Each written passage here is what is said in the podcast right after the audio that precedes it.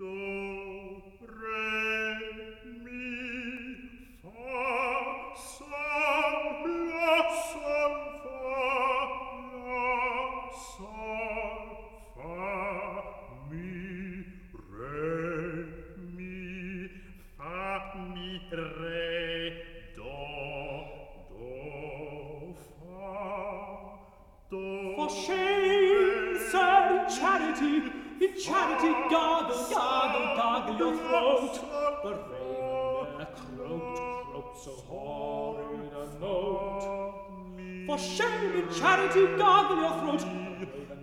próximo. Forró.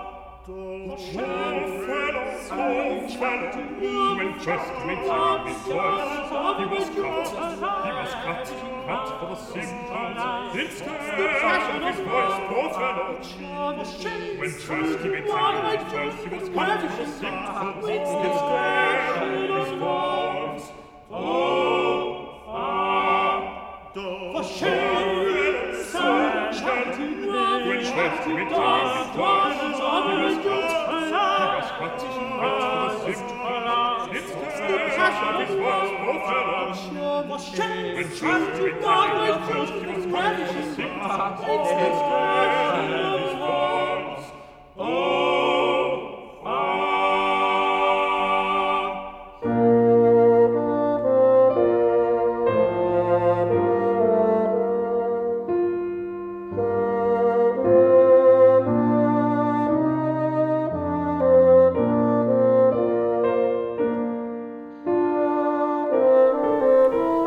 Jerome Klapka Jerome egy naplopó tűnődései című könyvének második fejezetét olvasom el nektek. Ennek címe Mennyire hátrányos, ha nem azt kapjuk, amit kértünk. Régen volt, nagyon régen, akkor, mikor te, kedves olvasó, meg én még fiatalok voltunk.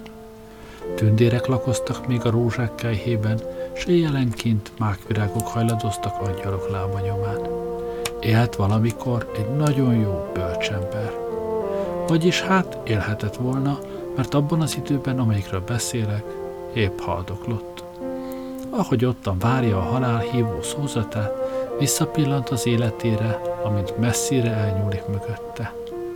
Hemsegett ez az élet a balgasságoktól, őrültségektől, mennyi keserű könnyet okozott saját magának, de még másoknak is. Mennyivel vidámabb, szebb lett volna az élet útja, bölcsebb, okosabb, ha tisztában lát. Jó Isten, sóhajtott az öreg, élhatnám, élhetném csak át még egyszer az életet a mostani tapasztalataimmal. Mikor kimondta, érezte, hogy valami jelenlévő közeledik felé, azt hitte, az a valaki, kire vár, felült az ágyában, s elhaló hangon rebegi felé, kész vagyok de gyöngéden fektette vissza valamely láthatatlan kéz, egy hang szólalt meg. Várj még, életet adok, nem haláltoztok. Meghallgatták a kívánságodat. Átélheted az életed még egyszer, a múlt tapasztalata vezetőül veled marad. Láss hozzá, hogy jól használt föl, majd eljövök megint. Élt hát még egyszer, szeretett, dolgozott. Másodszor feküdt már a halálos ágyán, mint elhasznált öregember, mögötte elmaradt az élet. Ott állott az angyal az ágya előtt, megszólalt a hang. No, most már meg vagy elégedve? Most meg, felel az öreg gentleman, hadd jöjjön a halál. No, és bírtál jól élni? kérti az angyal. Istenem, felállt az öreg ember, hisz a tapasztalatom csak azokra a kitaposott utakra tanított ki, amelyeken a földi utas ismeretlen országok felé halad. Bölcs voltam, és mégiscsak balgaság gyümölcseit arattam. A tudás igen gyakran visszatartott a javamtól. Régi hibáimat elkerültem, hogy újakba essem, amiket nem ismertem. Aztán új csapásokon régi tévutakra kerültem. Ha elkerülhettem a szomorúságot, az örömöt veszítettem el. A boldogságot szakítottam, kitéptem avval a fájdalom virágát is. Hadd menjek hát most már, hadd tanuljak újat.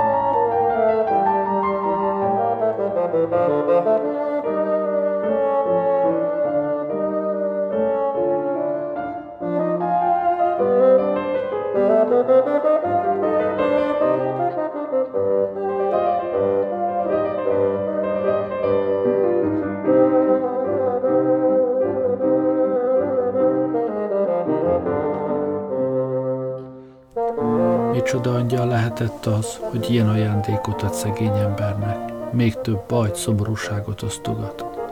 Lehet, hogy az ítéletem nem elég tárgyilagos ilyen nem mindennapi körülményekkel szemben, de úgy vélem, ha én is abban az időben élek, és angyal keresne föl engem, és ajándékot osztó, kiadni akaró, amit csak a lelkem kíván, mit becsvágyam álmodott valaha, vagy más ilyesmivel akar meglepni, én ugyan nagyon röviden elbánok vele. Csak szedd fel a sátorfád, és vidd innen az ajándékos bugyrodat, mondanám. Lehet, hogy kemény visszautasítás, de hát így éreztem volna. Aztán állj tovább. Nem kell nekem semmi a te boltodból. Nem kell én nekem a természet fölötti segítséged ahhoz, hogy bajba keveredjek. Ami bajra, bánatra szükségem van, megkapom itten azt lent bővében, nincs semmi értelme a látogatásodnak. Hord el innen a kis játékaidat, nem tudom micsoda, de eleget tudok én már ahhoz, hogy ne akarjak többet tudni. Eredj velük másik bolondhoz. Nem vagyok minden lében kanál, semmi kifogásom valami ártatlan találós kérdésjáték ellen, ha én rám kerül is aztán a sor. Hanem ha fizetni én nekem kell mindig, s földi boldogságom az állok, és pedig meghosszabbított földi lét, bíz nem játszom én akkor. Lásd Midász király esetét, szépen kibabráltatok abban is. Úgy tettetek, mintha nem értenétek őt, kicsavartátok szegény öreg fiszkó szavait, mintha ügyvédek lettetek volna Old Bailey-ben, kik tanul akarnak kifogni. Bizony Isten, szégyellem magam miattatok, és meg is mondom a véleményemet, lejöttök, ide bolondot csináltok a balgaságaitokkal a sejtelem nélküli halandóból, mintha nem volna elég bajunk itten a nélkül is. Ottan van az a másik eset a szegény paraszt házaspárral, akiknek megígértétek, hogy teljesítitek három kívánságát, csúf csínt tettetek azokkal is. Egy kalás lett volna a vége, és még azt sem kapták meg. Úgy látszik, ti ezt elmésnek találtátok. Bizisten, kár, hogy nem találtok magatoknak odafönt egyebet, amivel az időt agyon üthetnétek. Hát hord el csak innét ezt a fajta mannát máshová, boldogíts mást vele. Nekem megvannak a magam tündérmesséi. Elolvastam én az én mitológiámat, nekem nem kell a ti malasztotok. Nem is fogok élni soha vele. Ha malasztra lesz szükségem, megelégszem majd avval a rendes adaggal, amit ide lent szoktak osztogatni. Tudod, mit gondolok? Olyan hamisított márka manna, semmi emberi teremtmény mannának nem nevezne, ha csak nem mondják neki, hogy az. Olyan, ami nem hasonlít semmi mannához, senki se érzi annak, hisz a valóságban nem is manna. Csak olyan manna, amire más gondolja azt, hogy áldás, mi pedig nem azt tartjuk róla. Hát megvan ennek az áldásnak is a hátránya, de a tiéteknek azért mégiscsak jobb. Minden esetre hamarabb túlesünk az ilyenen. Nekem nem kell semmi áron a ti malasztotok, mannátok. Ha itt hagyod valamelyiket, egyszerűen utánad vágom. Biztos vagyok benne, ilyenféle hangnemben válaszoltam volna annak az angyalna, érzem, nekem jót tett volna. Már ki kell valakinek mondani a véleményét, mert amíg ezek a tündérek, angyalok így bolondítanak bennünket, senkinek egy nyugodt pillanata sincs. Alig mertük a gyerekeket kiereszteni az ajtón. Sose tudta az ember, micsoda rossz, mondva csinált ügyes tréfával akarja kijátszani odakint, valami ilyesféle tündérőket. Szegény gyerek nem tudja, és azt hiszi, olyat kínáltak neki, amit érdemes elfogadni. Csak azon csodálkozom, hogy valamelyik ilyen angyalt nem hengergették már meg kátrányban és tolban.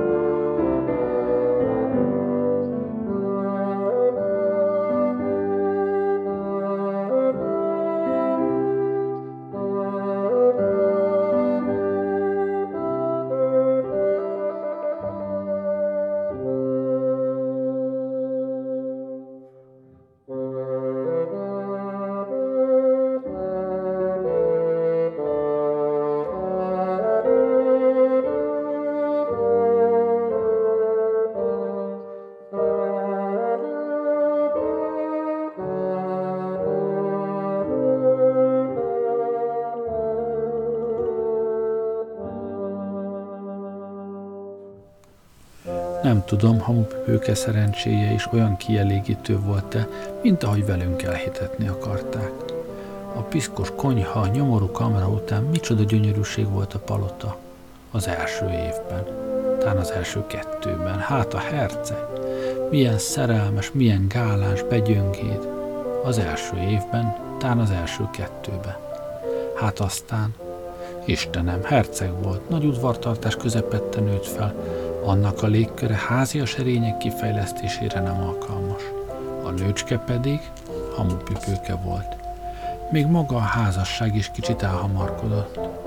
Istenem, jó, szerető kis asszonyka, de talán mégiscsak túlságosan a persz befolyás alatt cselekedtünk, fenséges hercegem.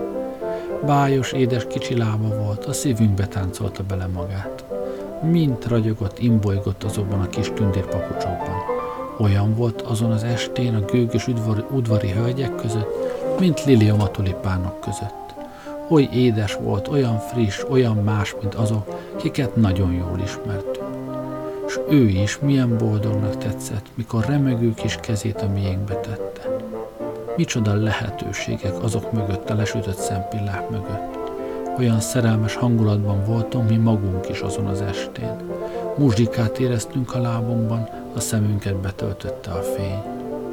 Hogy még jobban ingereljen a kicsike, olyan gyorsan és hirtelen tűnik el, mint ahogy jött. Ki lehet, honnan jön, micsoda titkok veszik körül. Drága álom csak, kísértő szellem, kit nem láthatunk soha többé, sose ragadhatjuk többé vágyó karjainkba. Örökké éhes maradjon a szívünk, csak emléke kísértsen. Dehogy, hisz testet öltött alakő és asszony, itt a drága kis papucsa csókra teremtve, és olyan kicsi, hogy a férfi mellénye alatt viselheti. Volt asszonynak valaha, de még tán tündérnek és angyalnak is ilyen drága kis lába. Keresd át az egész királyságot, felnek, fel kell lelned. Az Istenek meghallgatták az imádságukat, lám, itt maradt kezünkben a rejték kulcsa. Még ha nem is egészen olyan lesz, mint a minőnek láttuk, még ha nem is olyan rangbéli, hogy majd beillik a királyi házunkba. Kancellár úr, vén mormogó, eredje fenébe, vak, Asszony, kinek ilyen papucsa van, lehet-e egyéb, mint a legmagasabb rangbéli? Egyszerű hercegek vagyunk mi csak, még felettünk is annyira áll, mint amennyivel az ég csillagai fényesebbek, mint a te öreg szemeid. Hallottad a parancsot, keresd, kutasd át az egész országot, kelettől nyugati, északtól déli. Meglásd, hogy feleled, mert rosszul jársz másképp. Még ha disznópásztor lánya és királynőnké tesszük meg, ha elfogad bennünket és királyságunkat. Istenem, nem volt valami jó üzlet, magától értetődik, bizony nem. De hát fiatalok voltunk, és a hercegek is csak emberek. Szegény gyerek, hisz mit tehetett a neveléséről, vagyis inkább annak hiányáról. Szegényke, még csoda, hogy nem lett tudatlanabb, mint amilyen. Hisz hogy bántak vele, mennyire elhanyagolták, hogy megdolgoztatták konyhában, szolgálók és csirkék között töltött élet nem segíti elő a szellemi művelődést. Ki tehet hát róla, ha a kicsike félénk és valamelyest korlátolt, mi bizony nem tehetünk róla nagy lelkű, jó szívű hercegek. Meg olyan érzelmes kis nő, hát a családja elég nehéz ügy az igaz, hisz a papa nem épp a legrosszabb fajtából való, bár prózai kicsit, ha házi dolgokról van szó. Kicsit a flaskót is jobban szereti a kelleténél. A mama, meg az a két csúf rossz nevelésű lány, ezek igazán csak a bajnak vannak a kastélyban. De hát mit tehetünk, már a rokonaink éreztetik is velünk előképp. Istenem, hisz tudtuk előre, rosszabbul is elsülhetett volna. És aztán az asszonyka legalább, hál' Istennek, nem féltékeny.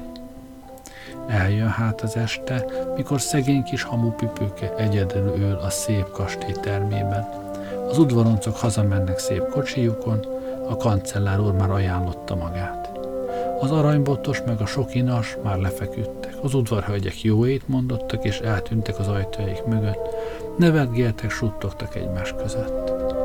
Tizenkettőt üt az óra, aztán egyet, kettőt, még mindig nem hallatszanak a lépcsőn ismerős léptek.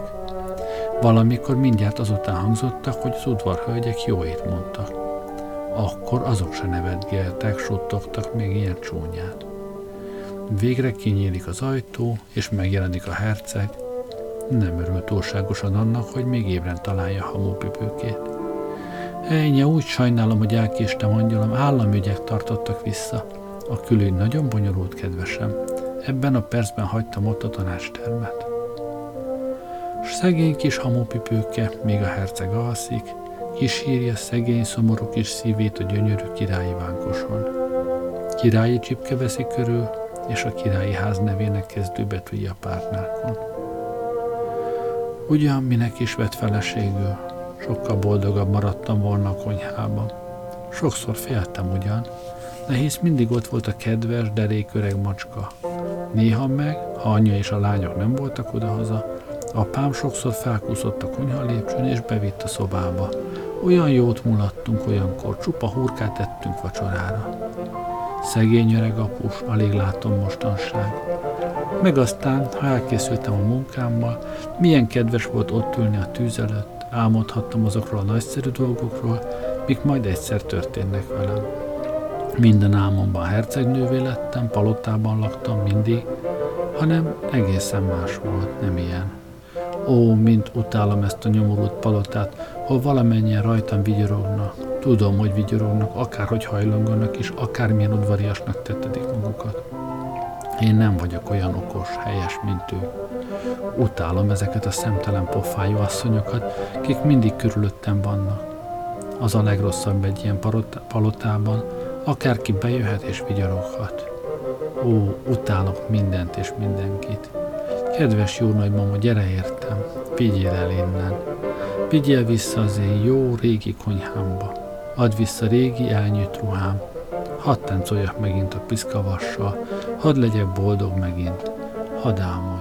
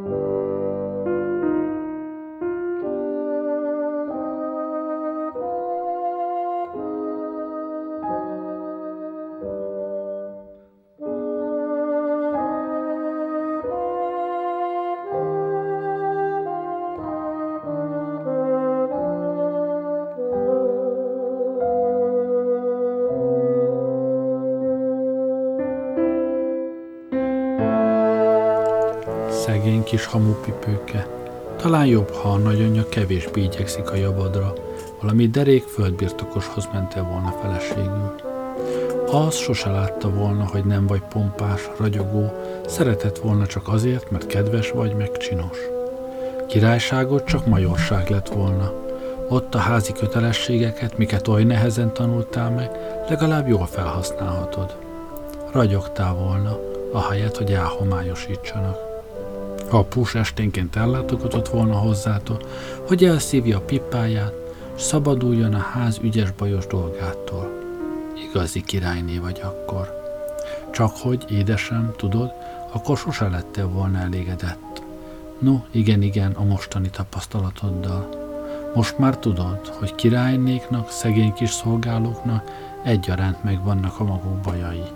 De a tapasztalat nélkül, ha tükörbe pillantottál volna, ha egyedül vagy csinos kezeid, lábaid szemlélted volna, bájos arcod rögtön árnyék vonja be.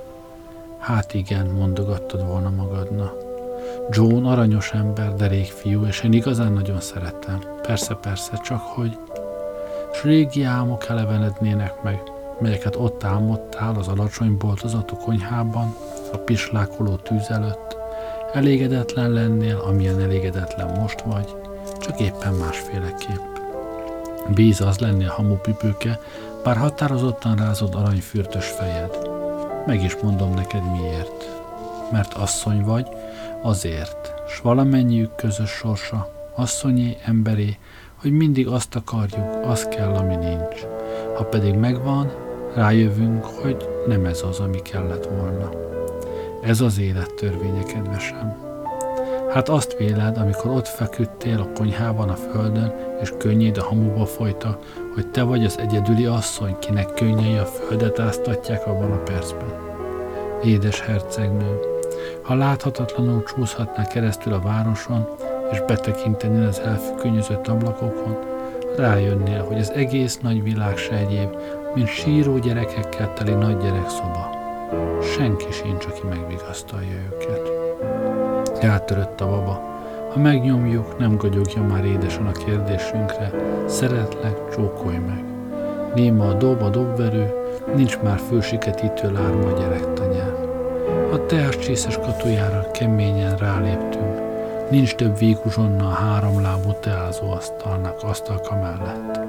Nem fújja már a nagy trombita azt a nótát, amit úgy szerettünk hallani. A gyerekágyú felpukkant és megégette az ujjunkat.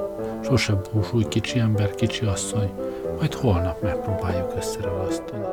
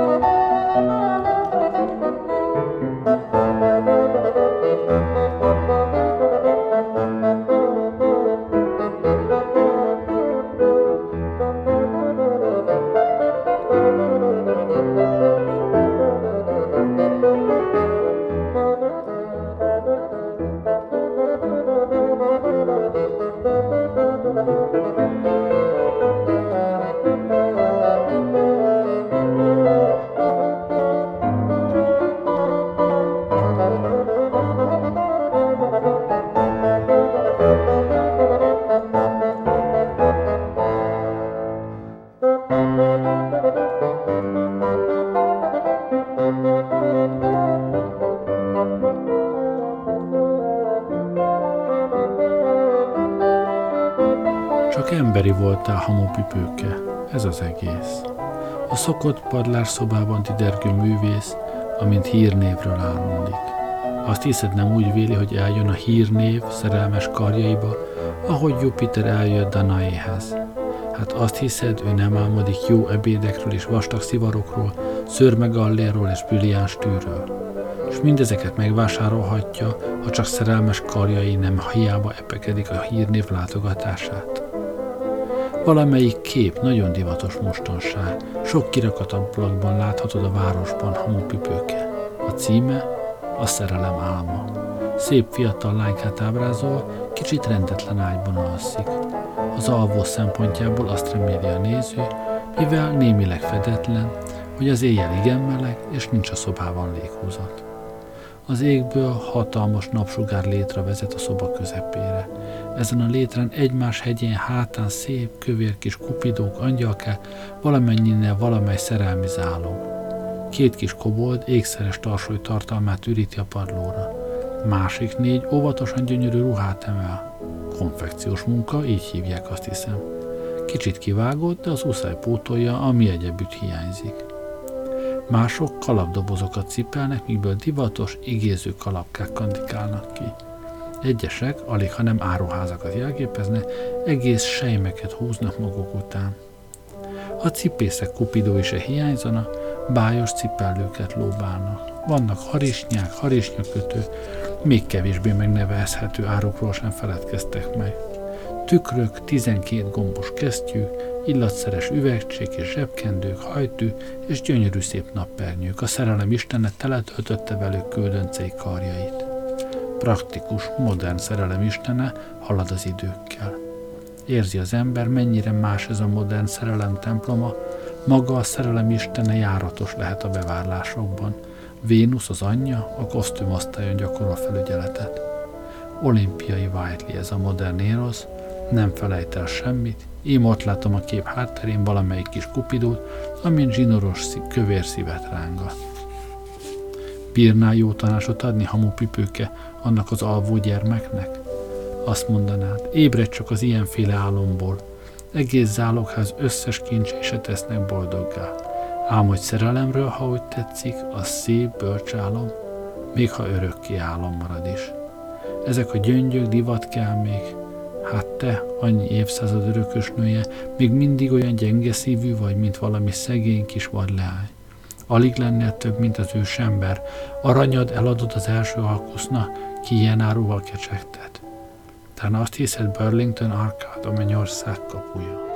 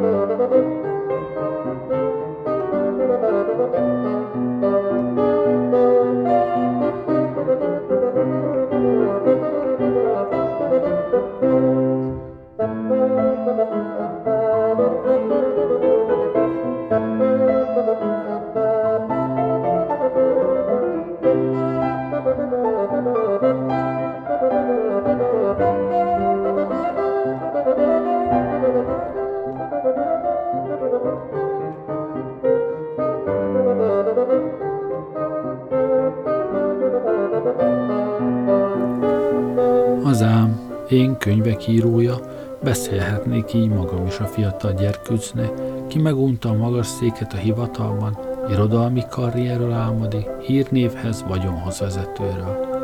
Azt hiszed, gyerek, hogy azon az úton hamarabb eléred a boldogságot, mint a másikon?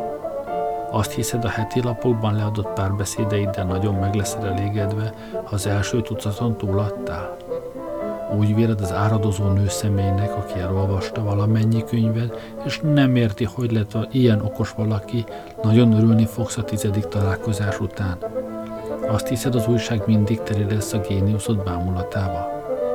Oldalakat ír megvesztegető külső megjelenésedről kiválóságaink rovat alatt? Nem emlékszel a kedvezőtlen bírálatokra, a kesernyés mondatokra? Örökös félelmekre, nehogy centiméternyire is eltérj a lanyha pocsolyától, amit közízlésnek hívna? mihez egész életedben ragaszkodnod kell. Ragaszkodnod bíz épp úgy, mint minden bűnösnek unalmas taposolmalmához. Hát azt hiszed, hogy ott nem küzdködsz majd egyéb reménnyel vágyjal, csak hogy ki ne dőj? Inkább alkos otthon, gyerek, az asszonynak, aki szeret, gyűjts egy-két barátot magad köré, dolgozz, gondolkozz, alkos, boldog leszel akkor. Kerüld el a vásárt, amelyiket jobb hiány művészet világának hívna. Hadd küzdjön annak minden bohóca tekergője egymással a tömeg rivalgásáért, garasáért. Ne törődj zajával, ágyúival, olcsó lángaz. Jár velem, a nyári éjjel ott illatozik a dom másik oldalán, csönddel, csillaggal teli.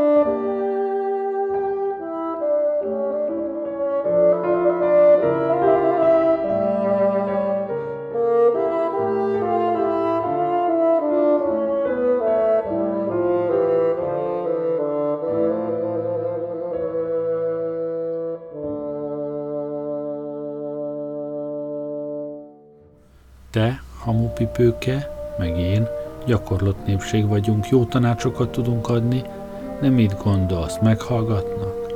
Azt mondanák, ó, az én hercegem nem olyan ám, mint a tiéd. Az bizony szeretne engem örökké, különben is rendkívül alkalmas vagyok arra, hogy palotában éljek. Van hozzá képességem, ösztönöm. Egész biztos, hogy hercegnőnek születtem. Köszönöm jó akaratú tanácsot, hamupipőke, hanem kettőnk között különbség van ám. Ilyen választ kapná a hamupipőke. Én hozzám meg így szólna fiatal barátom. Igaz, hisz megértem én az ön ellenszenvét az irodalmi pályával szemben, csak hogy lám, nem egészen egyforma a két eset. Én tudnélik, nem találnék annyi nehézséget, ha fenn akarnám tartani a pozíciómat. Én ugyanis nem félnék attól, hogy elolvassam, amit a kritika én rólam tart. Hát persze, Míg felfelé igyekszik az ember, addig rengeteg nehézséggel találkozik, de odafönt, a tetőfokon van elég hely. Hát, köszönöm a jó tanácsot, Isten vele!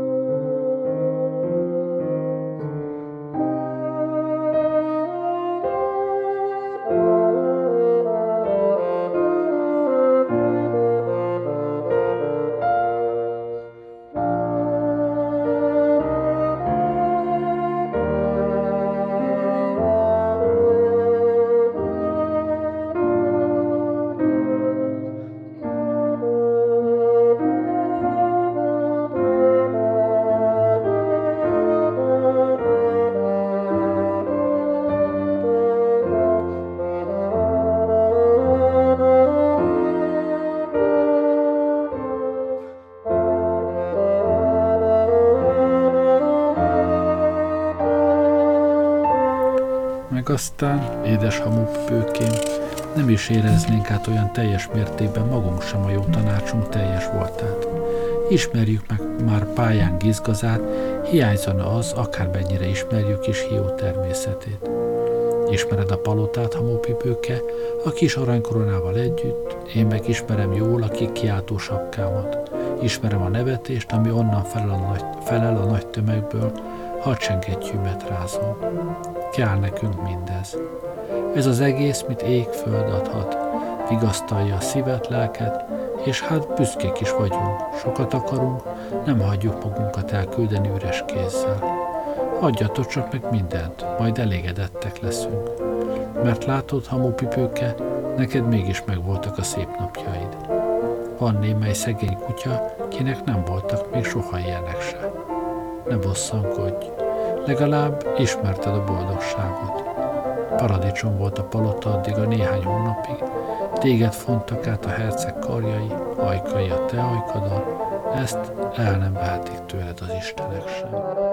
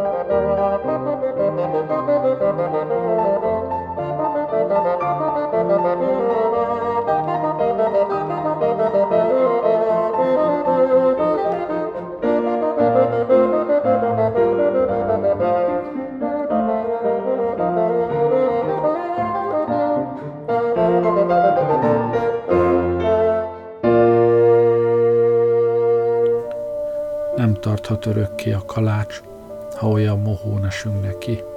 Eljön a nap, mikor, éhesen, az utolsó morzsát is felcsipkedjük. Ott ülünk az aszt, üres asztalra meredve, nincs már ünnep hamupipőke, csak a bőtöléstől való félelem. Naív mese, szegényes kis vallomás, mint az emberiség saját magának tesz, mikor útvezető erkölcsül feltalálja hamupipőke meséjét. Légy csak jó kislány, légy türelmes, bármilyen rossz a sorsod. Légy kedves, szíves, úgy viselt kemény kereszted, majd eljön a nap, feleségül vesz a herceg, és lesz kocsit, paripád. Légy erős, derék kisfiú, dolgozza, hogy csak bírsz, és várj türelemmel. Isten segítségével gazdag leszel majd nagyon, visszatérsz London városába, aztán feleségül veszed a gazdár leányát. Ha akarnánk, kedves olvasóm, te meg én a valóságnak jobban megfelelő leckére taníthatnánk a gyerekeket. Tudjuk, de mennyire tudjuk, hogy valamennyi erények útja se vezet a gazdagsághoz, sőt, inkább ellenkezőleg. Másképp hogy magyarázhatók meg csekély jövedelmeink? De mit gondolsz, helyes dolog volna-e, ha úgy egyszerűen megmondanánk nekik az igazat? Hogy a becsületesség a legdrágább luxus, amiben az ember csak pompázhat hogy az erény, ha nagyon ragaszkodunk hozzá, rendesen külvárosi szomorú kis lakásokhoz vezet. Az is lehet, hogy nagyon bölcs a világ, hogy így van berendezve.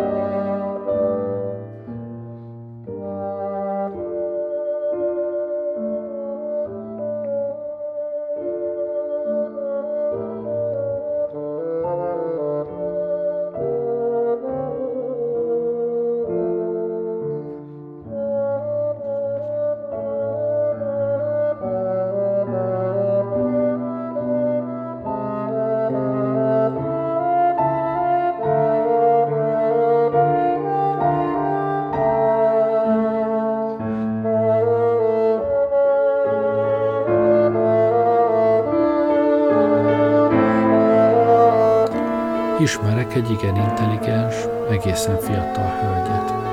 Tud írni, olvasni, mindenben igen ügyes, de különösen jól vitatkozik. Olybá veszem, mint az általános közepes emberiséget a sorssal szemben, az alábbi beszélgetést hallgattam ki a múltkor közte és egy idősebb nő között, aki elég kedves, hogy őt néha a világ bölcsességére kioktassa. Ma reggel jó voltam, nem igaz, Dada? Elég jó voltál, nem voltál rossz hozzád képest. Hát, mit gondolsz, elvisz a papa ma este a cirkuszba?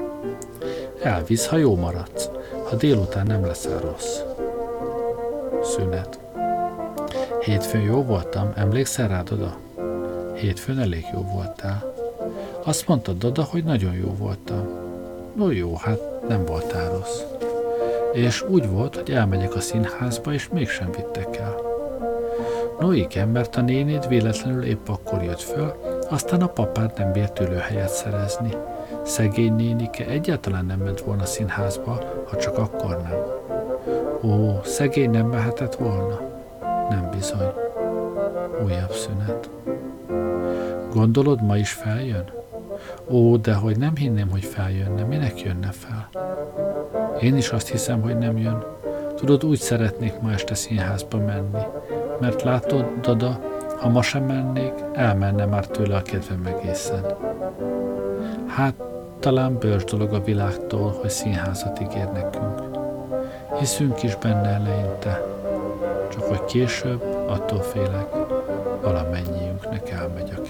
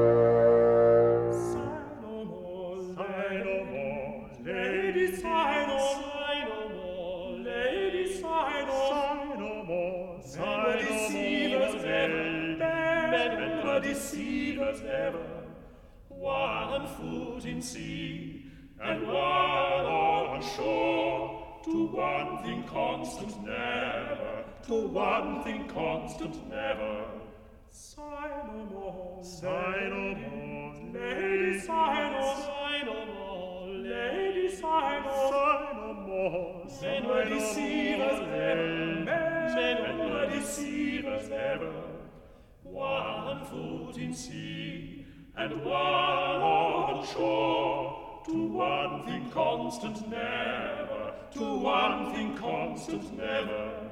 Then sigh, then sigh not so, but let, but let them, go, them go, and be, you blind, converting all your notes of woe, converting all your notes of woe into hay, into down, hay, down, derry, hay, into down, hay, down, daddy, hay, down, daddy, hay, down, daddy, hay, down, daddy, to hay, down, daddy, and sigh, and sigh not so, but let, but let them go, and be glad. Converting all your notes of woe, converting all your notes of woe. Into hey, into down, hey, down, daddy, hey, into down, hey, down, daddy, hey, down, daddy, hey, down, daddy, hey, down, down, to hey, down, daddy. Sing no more, sing no more, did sing no more, sing no more, did sing no more, sing no more, so dull and heavy, of damp so dull and heavy. The thrones of men were ever so, since summer first was leafy, since summer first was leafy. Sing no more, sing no more, did sing no more, sing no more, did sing no more, sing no more, often so dull and heavy, often so dull and heavy, the throats of men were ever so, since summer first was leafy, since summer first was leafy, then sigh, then sigh, then sigh, but let, but let them go, them go and be you blind, and be you blind and merry, converting all your notes of woe, converting all your notes of woe into hey, into down, hey, down, daddy, hey, into down, hey, down, daddy, hey, down, daddy, hey, down, daddy, hey, down, down, to hey, down, daddy, then sigh, then sigh not so, but let, but let them go, and be you, you blind, be you blind, and merry, converting all your notes of woe, converting all your notes of woe. Into hey, into down, hey, down, daddy, hey, into down, hey, down, daddy, hey, down, daddy, hey, down, daddy, hey, down, daddy, hey, on down to hey, down there.